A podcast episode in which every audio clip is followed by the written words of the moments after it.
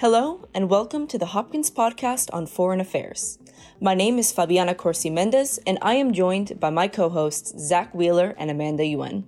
Since the death of George Floyd, the United States has witnessed the awakening of a national conversation on racial justice and equity, especially within our institutions. The January 2020 Government Accountability Office report on diversity in the Department of State found troubling patterns. For example, racial or ethnic minorities in the department's civil service were 4% to 29% less likely to be promoted than their white coworkers with similar levels of education, occupation, or years of federal service. The report concluded that the department must reflect on, quote, long-standing issues that may contribute to barriers to equal opportunity in the Foreign Service.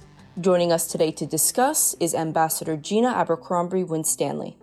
Ambassador Gina Abercrombie Winstanley was a United States diplomat for 30 years and was the longest serving U.S. ambassador to the Republic of Malta. Through a series of senior positions that included advising the commander of U.S. cyber forces on our foreign policy priorities, acting as the deputy coordinator for counterterrorism, and coordinating the largest evacuation of American citizens from a war zone since World War II, her professional life has played out almost daily in international media. She has been a longtime advocate for diversity in the State Department and recently testified in front of the House Committee on Foreign Affairs on why an inclusive State Department would strengthen U.S. foreign policy. Ambassador Winstanley, thank you so much for joining us today on the Hopkins Podcast on Foreign Affairs. Delighted to be here. Thank you for having me. All right, thank you so much, Ambassador. So, to start us off, uh, we'd like to begin by discussing the findings of the January 2020 Government Accountability Office report on diversity in the State Department. What were the overall findings of the report and what findings were most troubling to you?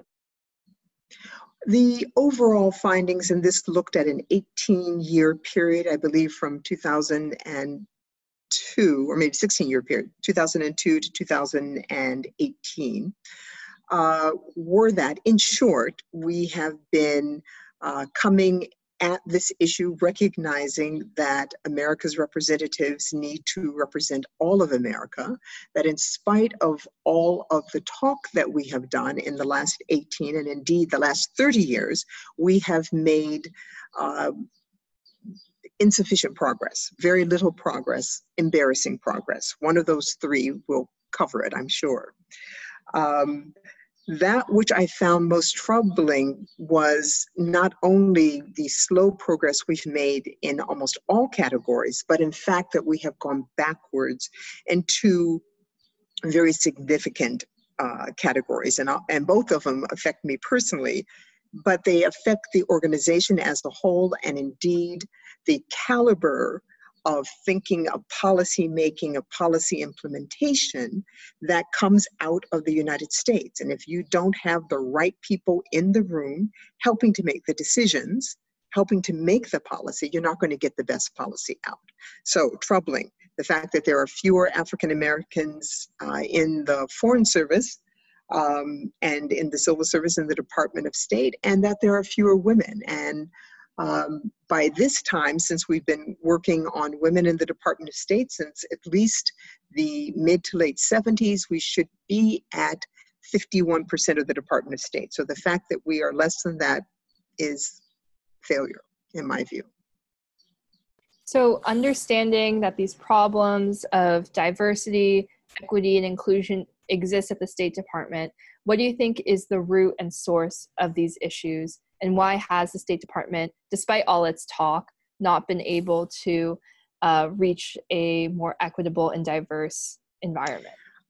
There's not going to be one answer because if there were, obviously we, we would have solved it because people would all be pointing at the same thing. I believe there are a range of challenges that smart people and the Department of State is full of smart people can overcome once we have truly decided we are going to do so. I think we've hit that moment in America. So this is a very hopeful time. Uh, that said, it is, as I observed to other audiences, part of it is the culture of the building that we have a very uh, narrow way of viewing what makes a good diplomat, what makes a good representative, and we have a very high standard of excellence. And people are concerned that if you change that narrow view, that you might have an impact on that high standard of excellence. And what I think we are going to have to internalize, not just say we understand, but internalize is that the definition of excellence is what's being broadened. And it's being broadened in a way that, frankly, will incre- increase our ability to get after really good solutions to problems. Because when the definition of excellence for diplomats was made and and internalized in this building in the department of state it didn't include people who looked like me it didn't include women it simply did not include us. And it was a very comfortable place for those who were included. And people are are unwilling to give up their space. And it is a failure of imagination. There's no other way of describing it. That this is not a zero sum game. This is going to really lift all of us and help us do a better job. And i feel certain that many of my colleagues who are European Americans, who are male, understand it but haven't had to do anything about it because the department hasn't hasn't asked it of us hasn't demanded it of us. And when the department wants something out of its employees it's in black and white in our evaluation forms.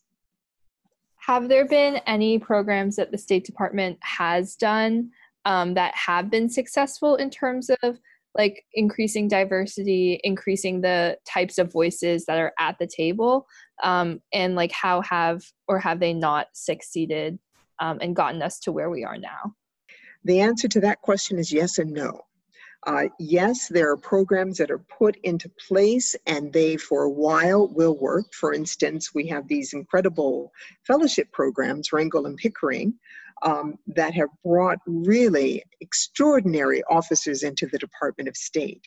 But then that that resentment, that resistance that comes from others who feel like their space, their prerogatives, their privilege is being endangered, find a way of of tainting the programs. And and this is a frank conversation that needs to happen. So i'm not going to sugarcoat this. Taint the program. So if we had for instance a mustang program which was designed to bring in specialists and often was used by women to overcome some of the barriers that were put there in the past then people said oh oh, Oh, they came in through the Mustang program. They couldn't pass the written exam. They couldn't pass the regular way. So they had to come in a back door or sneaky way or some other kind of way. And any other way of coming into the department has been given that taint. So whether it's the Mustang program, whether it's one of the fellowship programs, people kind of look down their noses at it or, or sniff at it a little bit, completely without validity a lot of times out of ignorance, and the department itself can help fix that if it will. And so there are ways of addressing that. Again, people simply have to decide it's time to take care of this problem. I'm sure that the department will. Yeah. Going off of that, um, in your testimony, you talked a lot about um, the idea of gatekeepers and the importance of building a pipeline of um, young, diverse talent um, and making sure that these people are not looked down upon, even if they come in through specialized programs. Um, and can you talk a little bit about this developing a pipeline of leadership for women or minorities, or also the idea of how those that are in leadership in um, the department tend to be, as you said, predominantly white and male? Mm. The, the pipeline is in place. So that's the good news. The problem is much less recruitment than it is retention. And unless we have clear avenues of pathways to the top for everyone, and there have been a number of officers who have recently spoken out about this because we've made clear now silence is no longer the way. When I was a young diplomat, whatever struggles, and this isn't, you know, whether you're male, female, white, black, Hispanic, Asian, it doesn't matter. We were expected to put our noses to the grindstone and just fight our way through. The cream would rise, etc., etc. Well, uh, some of the cream rose and some of not so creamy rose, and some, we lost some extraordinary people who simply do not, did not, do not have the patience to wait out the mediocrity who were well connected and therefore made it to the top. You, you can find other things to do that will soothe your soul and allow you to be, be a servant, be a public servant, because that's what we've come in to do in a different way. So, retention is one of the main barriers of changing those numbers at the Department of State. We bring people in at the bottom, but we don't keep them because they're not getting the same access to mentorship. The people who are in charge of them, who are supervising them, understand very clearly that there is no value placed on their ability to ensure that these people succeed in the department. That the department, in fact, does not care if we lose these people. That is the reality. So that's why I call for accountability and intentionality. We have got to figure out a way, and again, very smart people, it can be done, to put in our evaluations that we are building an organization that requires leadership, that requires good management. And for both of those things to be true, you have got to bring everybody along, which means you're going to have to make extra effort to ensure those who might otherwise not feel welcomed and not feel valued. We've got to fix that. And that's why we lose so many. It's why we lose women. It's why we lose underrepresented populations. Ambassador Winstanley, you t- uh, you touched on this earlier um, when you said that if you don't have the right people in the room, you won't be able to make the right policies. But I was wondering if you could expand upon that a bit. Like, what really is it about diversity that is so important for the State Department? Like, why is it important for us to have diversity in order to create better policy? Well, we've already figured out that one person is, is can't make all decisions. So one person cannot think of everything. So if you've got a group of people addressing a problem, you're going to have different options, different ways of approaching it. And if you've got the same people with similar backgrounds, then the approaches are not going to be as expansive, as creative, than if you have a mixed group of people thinking about problems and solutions. And it's been proven time and again, and the private sector in some cases do this very well, of bringing people who don't think the same way to approach a problem. And we spark off of each other. You know, someone will say something that I haven't thought of, I haven't looked at it in this way that will allow us to bring different approaches. That's one way that it's important. The second way is we are dealing with a diverse world, for goodness sakes. And the fact that I I found success as a diplomat, as a negotiator, being able to walk into a room often being unexpected, but being able to walk into a room and I know as a woman and as a minority what it feels like not to be the powerful one in the room. That's what every other nation feels like if they have to sit down and negotiate with the United States of America. We're the 8,000 pound gorilla. We have the, the ability often to impose our views, our positions, our desires, our priorities on others who don't always love that. So my ability to understand those sensitivities, that that that irritation knowing that i've got to figure out another way of getting what i need out of the negotiation i believe gives me an extra edge and extra insight into how to carry on and carry out a successful negotiation bringing you know, having a, a point of discussion, those interpersonal interactions and connections can be very, very important. Establishing connections before you go into a negotiation. And again, the experiences not only of where have you traveled, what languages do you speak, what experiences have you had. All of those things can help you make connections with people around the world, which means we got to bring our full resources. We can't just have one group of people leading it. It doesn't, it's just not going to work anymore. Ambassador, so in this regard, do you think that in the past the State Department has has been able to successfully function, or do you think it's failed in the past because of its lack of diversity?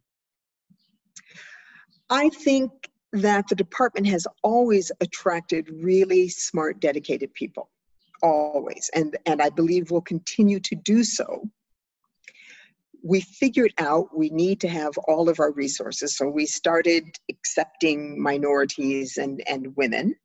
Um, but as I said, reluctance within the building has prevented us from using all of our resources to the best of their ability. So the department has failed itself um, and failed its employees by not supporting everyone equally.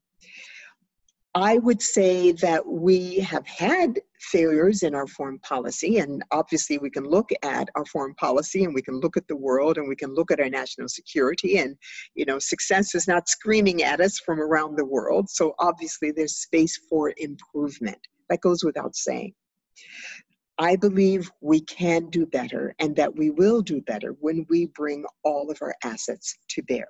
So, what I will say, one you know the failures are out there for historians to write about and for all of us to see i will say that there is room for improvement and i believe that we are at a particular time now in america where we're going to see that through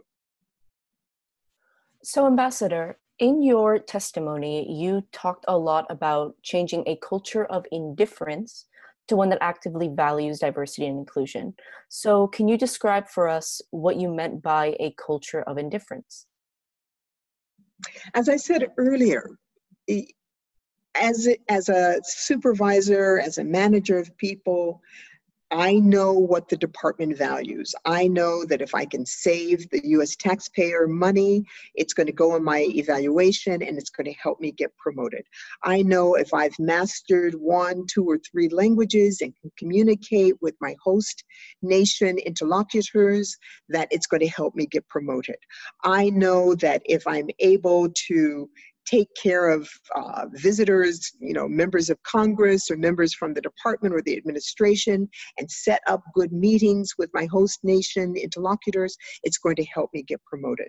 What I also know is that if I do mentorship with my young officers, if I help uh, underrepresented populations or women understand the system of the Department of State, how things get done, how you navigate or manage your career, how you ensure that your um, abilities are recognized, those sorts of things that help people get comfortable in the organization, succeed within the organization, and rise to the top. If I help underrepresented populations, minorities, navigate those successfully, it's not valued. There's no place in my evaluation that I can put that in that I help get X, Y, and Z promoted, help them navigate the system to get a good assignment, that really showcased their abilities, etc., etc. That I brought a wide range of backgrounds to the table that really helped me get good decision making. Those things will not get me promoted. So why will I care about them? Why will I care about them? There has been a time we have what's called a, an EEO award, which is a legal term but often is used for diversity and inclusion. It's not what it really means, but that's what it's sort of kind of come to mean. There have been times, and that award is worth five thousand dollars. Now, unless you're very wealthy, that's not something to shake a stick at. And there have been years where no one has even competed for that award people have been willing to leave $5,000 on the table, an award that would go into their personnel file, which should help them get promoted, but they understand that the department doesn't value that. So they don't even compete for it. they don't even compete for it. And if that doesn't tell you there is a culture of indifference, I don't know what would.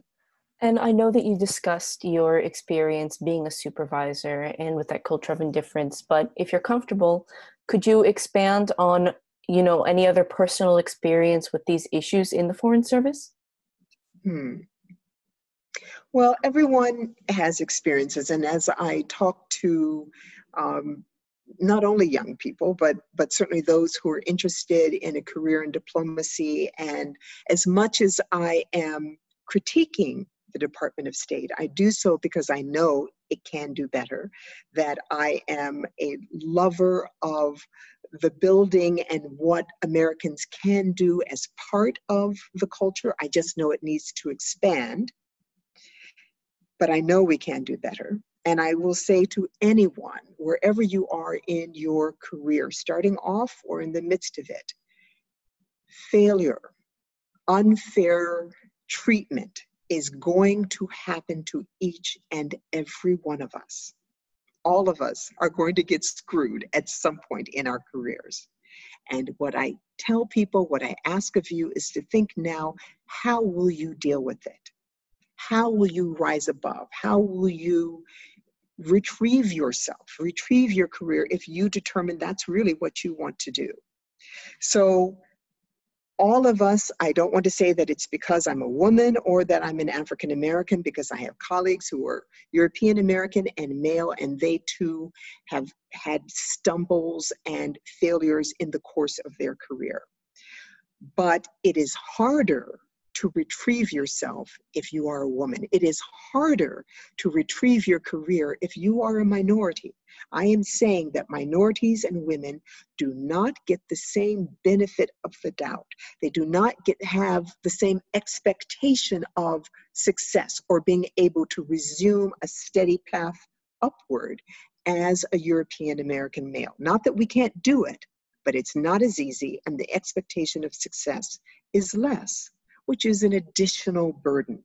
So, I, you know, I won't, uh, lots of things, whether as a woman or as, as, as a minority, I would say my challenges have been directly related to my lack of knowledge of how the system worked. Because once I figured it out during periods of my career, I was able to keep going. I was able to rise up. I was able to retrieve. I, I've been fired twice uh, during the course of my State Department career. And so, although I have succeeded, I've had a wonderful career, helped by so many of my mentors, sponsors, colleagues European American, because most of them were, and African American, and Hispanic, and Asian, across the board.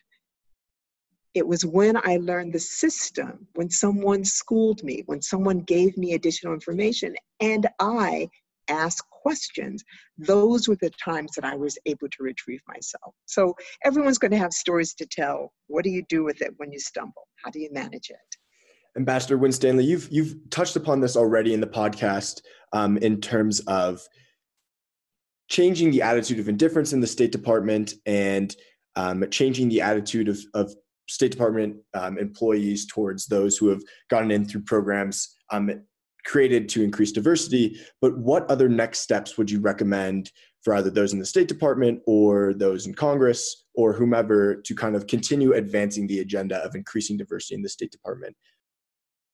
Well, one of the challenges within the Department of State, and it's not going to be an easy one to overcome, really is our assignments process.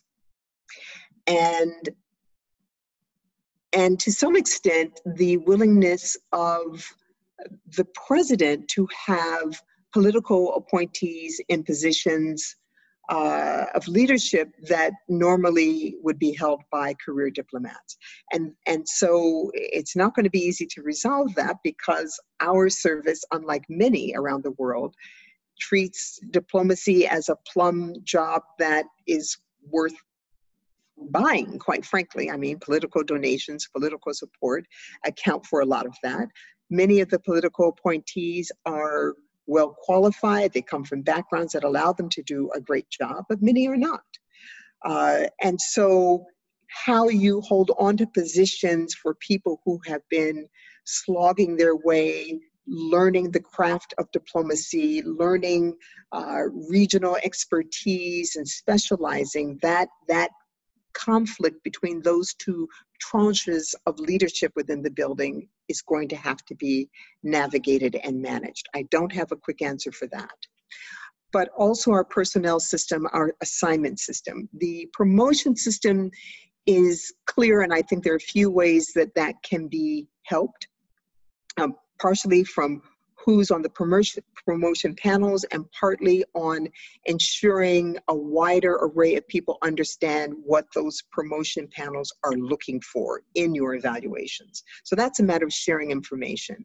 Our assignments process is deliberately opaque. It's deliberately opaque so that favorites can be rewarded. You need a rabbi, you need a sponsor, you need someone to champion you, to get you in a particular assignment. And and the building colludes in that opacity so that we can hide things from political appointees, I think, from some points of view, or that we can take care of our tribe. That's the way it works. And women and minorities are often not part of the tribe. So until we shine a light on that, until there is not only intentionality about what the department intends to do with regard to making it open and supportive of everyone, is shining a light on and accountability if you have a list of 25 people for a deputy chief of mission job or an ambassador job, and one name or two names on that list are underrepresented populations, someone has to ask a question why. And we also have to make clear, because Secretary Tillerson made a statement that in I, am going to say broke my heart, enraged me, some combination of the two, when he made the statement of we're going to make sure that there are minority names on every list for an ambassadorship. And I thought this man has not taken the time to understand the organization that he's leading because what he announced was going to happen is something that had happened long ago. So he didn't even know that when he made the statement, I assume. So it's not enough to have a name or two on the list because then you say, oh, well, we had two names, and you can ignore those names and choose who you want, who the sponsor uh, on the committee that makes these decisions. So the light has to be shined on the deputies committee that makes the decisions about who gets to be put forward as ambassador, who gets to be put forward um, you know, a deputy assistant secretary or other senior positions, deputy chief of mission, mission positions. We've got to have accountability for the decisions that come out. And there needs to be somebody within the department, in my view, that has responsibility of saying, oh, I see your bureau has come out and you've got you know, X number of office directors and deputy assistant secretaries and deputy chiefs of mission and uh, ambassadors and maybe deputy directors. And we see this look, list does not look like America does not reflect the full range of talent that is in this building, you're going to have to go back. This won't do. This won't do. And that takes accountability, not only for those who are making those decisions, but for those who are to hold them accountable. And it needs to be in the evaluation. That needs to be part of how we judge who is considered to be successful within the Department of State. Ambassador Winstanley, in terms of accountability, is there any way that students or you know just normal citizens like like um, like Amanda, Fabi, and I can can do to increase that accountability that you just talked about? Like who who do I go to or who do I write to? What do I do in order to advocate? Well, the Hill is very uh, serious about this issue again because they have helped the department. We hate we the department hates when outsiders have to get in our business, their business. You can see I'm still there in my head. But um, the Hill has been very helpful to help the department hold themselves accountable. So writing to congressmen and and certainly there are discussions, lots of them now in Washington about this issue, and, and logging in and asking questions is really, really important to show that America cares. Again, we are not going to let this moment in time pass us by yet again. We are not going to let it happen. Um, the number of ambassadors who is an ambassador who represents this nation it's public information. Even the department of state i'm sure puts it out on a website somewhere. We have our state department magazine that has photographs of ambassadors who've been nominated for positions. And it was one of the ways that i tracked it and when i was uh, making a push to say there's something wrong with the way this looks. How I prepared my discussions with leadership at the time was take two years of the State Department magazine, flip to the back page where they have photographs, and just on visible, the Canadians call it visible minorities, just looking at the photographs and seeing that of the last two years, only four women of color became ambassador, and that included political appointees and career ambassadors. So it's not secret information. Any of us can ask, any of us can pursue it, as I said, either through through letters to the editor, questions sent to Congress, all of those ways to let public servants within the Department of State and in the administration and on Capitol Hill know the American people care about this sort of thing. And certainly Twitter, you can tweet at the Department of State, you know, at Department of State,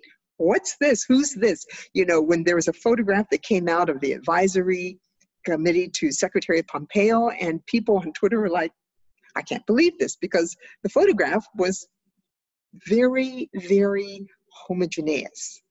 And the department looks at tweets, they sometimes respond to people. So the government is more accessible these days than it has been ever before.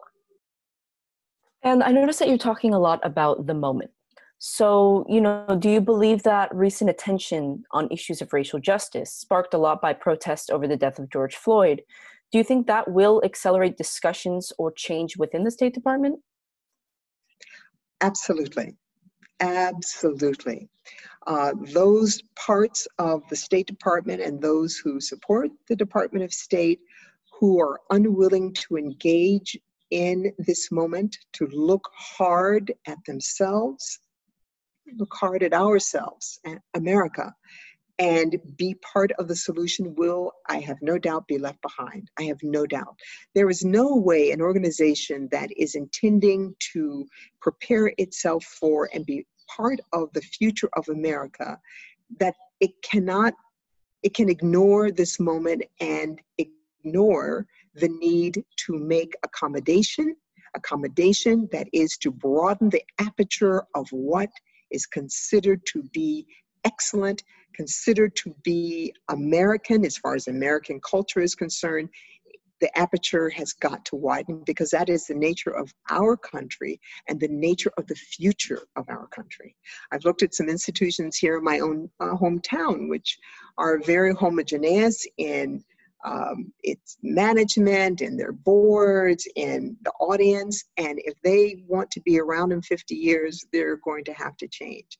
And I think most of America understands that. What all of us, those of us who are seized with the moment, what we are going to have to do is make clear to the rest of America that we're in this together. We're not trying to leave anybody behind, but you have got to drop your fear. You have got to drop your fear and open your eyes and your minds and your hearts and step toward the future. It's for all of us. We're not trying to leave anyone behind. Ambassador, a lot of our listeners are students at Hopkins um, or students at SAIS who aspire to have careers in the foreign service and in foreign policy. Um, is there any advice that you would like to give to our minority um, or female listeners who are interested in these career paths based on your many years of experience in service um, with the State Department? I love that question. My answer is y'all come. We need you. We need you badly. And we need you to stick it out. And we need you to understand from now on the situation that I mentioned earlier of officers having to keep quiet and slog through no longer obtains. You are expected to speak up, use your voice, become an intrinsic part of the cohort that is going to do better for America and frankly the world. If we do better, I'm certainly the world will do better as well. So I say that, I say that to everyone who is interested in a career in diplomacy. White males, we need you, we need you too. We need everyone. But there is a place for us all and this moment and going forward, we're going to figure out how to ensure that you feel that, that you feel valued. And if you don't, speak up, speak up. But you're needed and you're welcomed. And it's a fabulous career. In all of my ups and downs in the career, I, I, it was, it's a fabulous career. I, I can't think Uh, possible another job this much fun, this rewarding, this exciting, this adventure that was an adventure every single day. Not always a happy one, but always an adventure. And if that's what gets you going every morning, there's no better job. There's no better job. All right, Ambassador. Well, we want to thank you so much for joining us today on the podcast and for your literal decades of service to the country. Um, you've probably changed a lot of lives. So thank you so much for being here today, and it's been a pleasure. It's been my pleasure too. Thank you for having me. Thank you so much for listening to this episode of the Hopkins Podcast on Foreign Affairs. We hope you enjoyed it. Remember to follow us on social media at Hopkins POFA on Twitter, Instagram, and Facebook for the latest and greatest of Hopkins POFA news and updates. We'll see you next time.